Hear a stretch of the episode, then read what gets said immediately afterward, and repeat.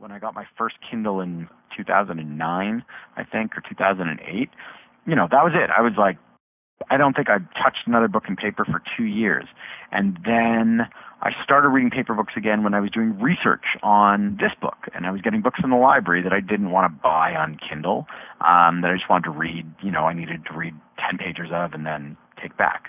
And I found the experience of reading a book in paper so much more enjoyable for reasons that, yeah, seem silly and archaic, but, you know, that's as a human being what I respond to. That's the way my brain responds to, you know, something printed in, in, in the physical world versus, you know, on e-ink or, or, or screen. And now, you know, my, my Kindle sits on my desk. It's, I don't think I've charged it in two years. Welcome to the BookNet Canada podcast. I'm your host, Zalina Alvi, and this is part two of our series on the print book and why it's not going away anytime soon. After several years of quick growth, ebook sales in the Canadian market have been holding steady at about 17% of market share versus print and audiobooks for the last year or two. So instead of digital overtaking print, despite the fears of many, we're now living in a world where readers switch between formats depending on their needs and circumstances, and where it's not uncommon for buyers to borrow ebooks and buy print books, or download the audiobook, then buy the ebook of the same title, or any other combination of these options. To help us probe the mysteries of why the print book hasn't been, well, relegated to a footnote in the history books, we've invited David Sax to share his thoughts on this month's episode. David is the author of the new book, The Revenge of Analog Real Things and Why They Matter. And while he agrees that every format has its own particular benefits, he says there's nothing quite like a physical book that you can pick up and hold in your own hands. For that reason and others that he's researched for his book, He's predicting a bright future for both printed books and brick and mortar bookstores. I uh, mostly look at the world of, of book publishing through um, retail. Uh, I have a chapter called uh, The Revenge of Retail, and it essentially looks at um, sort of the revenge of the brick and mortar bookstore, the independent brick and mortar bookstore, most specifically uh, in the United States, um, focusing on uh, bookstores that have opened up in New York City over the past couple of years. Uh, specifically, this one called Book Culture, which opened its uh, third location uh, just two years ago in the Upper West Side, uh, and really this was sort of the first new bookstore in the Upper West Side uh, in you know, I think at least over a decade, uh, in a neighborhood that's really sort of the heart of the New York publishing community, um, and uh, and one where I think people had really assumed that the independent bookstore couldn't survive. I mean, they, they actually opened up in the same retail space that um, you know decades before had been a, a store called Endicott Books, and Endicott Books had served as the inspiration for uh, Nora Ephron when she was writing uh, the the Tom Hanks movie um, or Tom Hanks Meg Ryan film You've Got Mail, which you might remember is you know Meg Ryan is the owner of this charming independent bookstore fighting to to survive against the kind of big Barnes and Noble competitor that's opening around the corner, and there is you know a few blocks away a big Barnes and Noble um, that exists on Broadway, uh, and, and so this is kind of you know, the, chapter really through the lens of what they've done and then other bookstores that have opened up eh, around New York City in recent years kind of looks at, well, you know, here is this species of, you know, analog retailers selling the most analog of goods um, books that uh, everyone assumed would just be gone, right? And there was this great period of decline of independent bookstores and then sort of even bigger bookstores first in the in the in the face of you know chains and consolidation in the 80s and 90s with um, you know the expansion of Borders and Barnes and Noble and Indigo and um, and Waterstones in the UK and then you know from 95 onward with the launch of Amazon out of Seattle uh, the the kind of you know dominance of e-commerce and I think that there was this assumption for such a long time that, you know, opening a bookstore would have been, you know, an utter impossibility. And to actually succeed in it and make money would have been as well. Um, and, and, I think also people thought that the same thing that happened to um, music with sort of the rise of the MP3 was eventually going to happen to printed books with um, you know ebooks and tablets. Uh, and what we've seen is is quite the opposite and there is growth in the bookstore market. So, you know, if, if you look at the figures from the American Booksellers Association, which is sort of a, a trade group of affiliated independent bookstores, not every not every independent bookstore, but let's say the majority in the United States, you know, they have talked about their numbers growing um, from sort of 2009 to this year of, of 30%. So that's, you know, the number of bookstore, independent bookstores that have opened and, and also, you know, consistent um, growth of sales of, of books and you know, other merchandise that they carry uh, along that same time.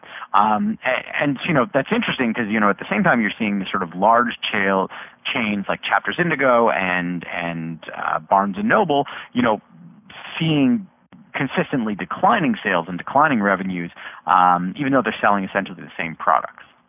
So, can you tell me some of the theories you've come up with for why people continue to buy print books in physical stores? I mean, is there a psychological reason, something about human behavior? I mean, what is it exactly? I think it's a combination of a number of things. I mean, I think the first thing we have to remember uh, is that, you know, going to a store to buy books or even buying books is not 100% a logical kind of pure consumer purchase, right?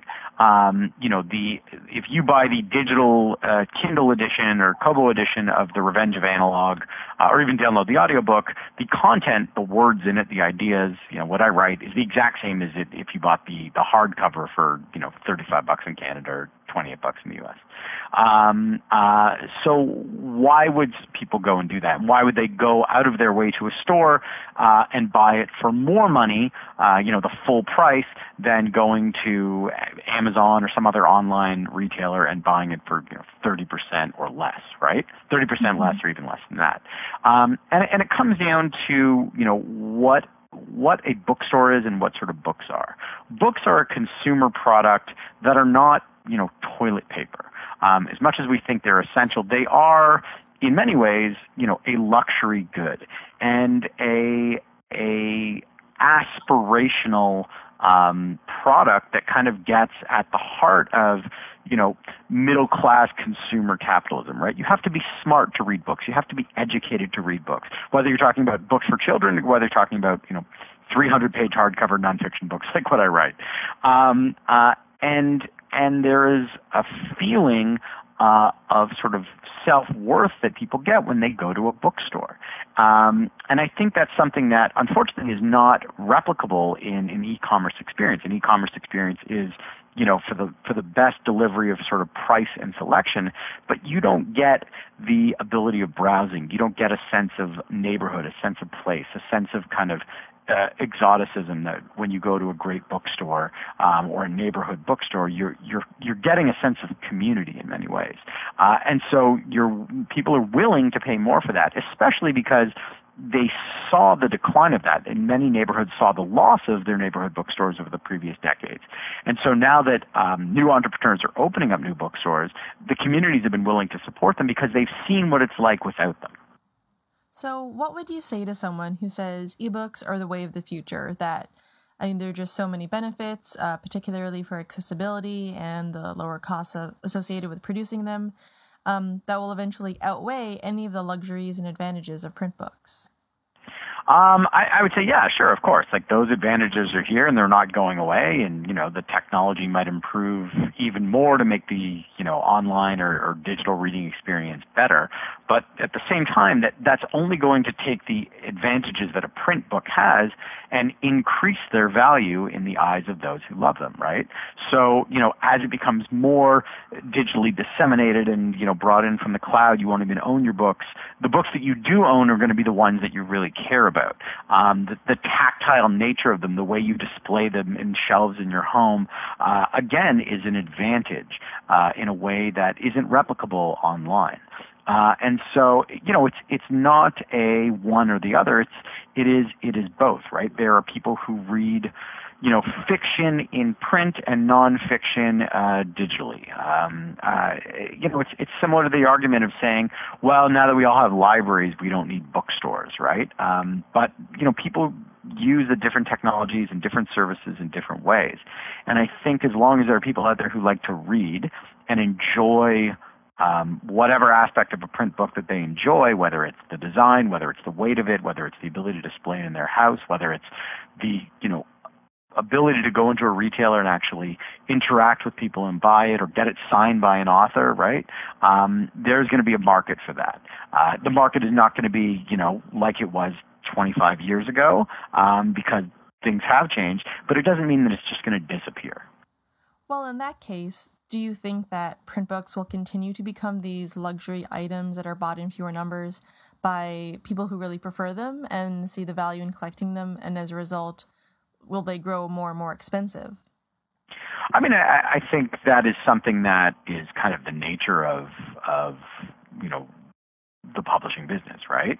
Um, and and so they you know they look at the numbers that they're doing and they have to adjust accordingly. But that said, I mean it's not as though the numbers have declined so dramatically in, in terms of of you know sales of of books um, that it, it you know that there's been this plummeting of value at it. And I think, yeah, as as you know, it remains or it settles into sort of a niche of let's say hardcover books and and who buys them. You know, if that if that group will support uh, more expensive books that that are printed on better paper and look nicer, then that's you know the publishers will go there. If if the mass market paperback or the trade paperback, the sort of less expensive option, is the one that that works for them, and the market wants that, um, then then they'll sort of go that way. But you know, you know, publishers. I mean, they do. They'll do anything, right? They'll they'll do different things for different titles. They'll do different editions for different parts of the market, and and they'll do whatever sells. I think it's mm-hmm you know, it's not as though people are saying, well, you know, I'm gonna, I'm, you know, the difference between a twenty dollar book and a thirty dollar book, you know, that ten dollars is really the price difference for me. I think again, it's kind of, do I want this book in paper or do I not care? Okay, so what changes do you think would need to happen in the future in terms of available resources, society, technology, human behavior, um, for the trade market to go entirely digital? Like, can you picture that world at all? Is there anything that could happen that would make that seem at all possible to you? I, I don't foresee that, and I think it's because you know it comes down to what we want out of books and what we want as consumers. I mean, listen, it, the ebooks have been around for the better part of a decade, right? Um, and it it would have happened by now. The, fact is, it's it's still a relatively small percentage of sales, especially on you know mass market um, uh, fiction and nonfiction books. So um, uh, it's not as though there's a technological impediment to it. And the fact is, you know, the things that people love about paper books are are the inherent analog qualities of them. So unless you know a digital book is going to somehow be simulated on some fake dead tree, um, uh, you know, I don't really foresee that it's going to go away entirely. I mean, unless you know paper stops being produced or um, or, or or something else. But again, I think it's you know we've we were at that point, right? We've had that thing, and people have the consumers have have spoken, and it's not out of any reluctance to adopt the new technology. It's out of realizing what they enjoy about real books. Um, and so as long as people are saying that, then the market's going to, the book industry is going to respond by, you know, selling them real books because that's what they want. Thanks to David for joining me on this month's episode. If you're interested in more research and analysis of the book market in Canada, you can find free reports, infographics, and more at booknetcanada.ca. We gratefully acknowledge the financial support of the Government of Canada through the Canada Book Fund for this project. And of course, thanks to you for listening.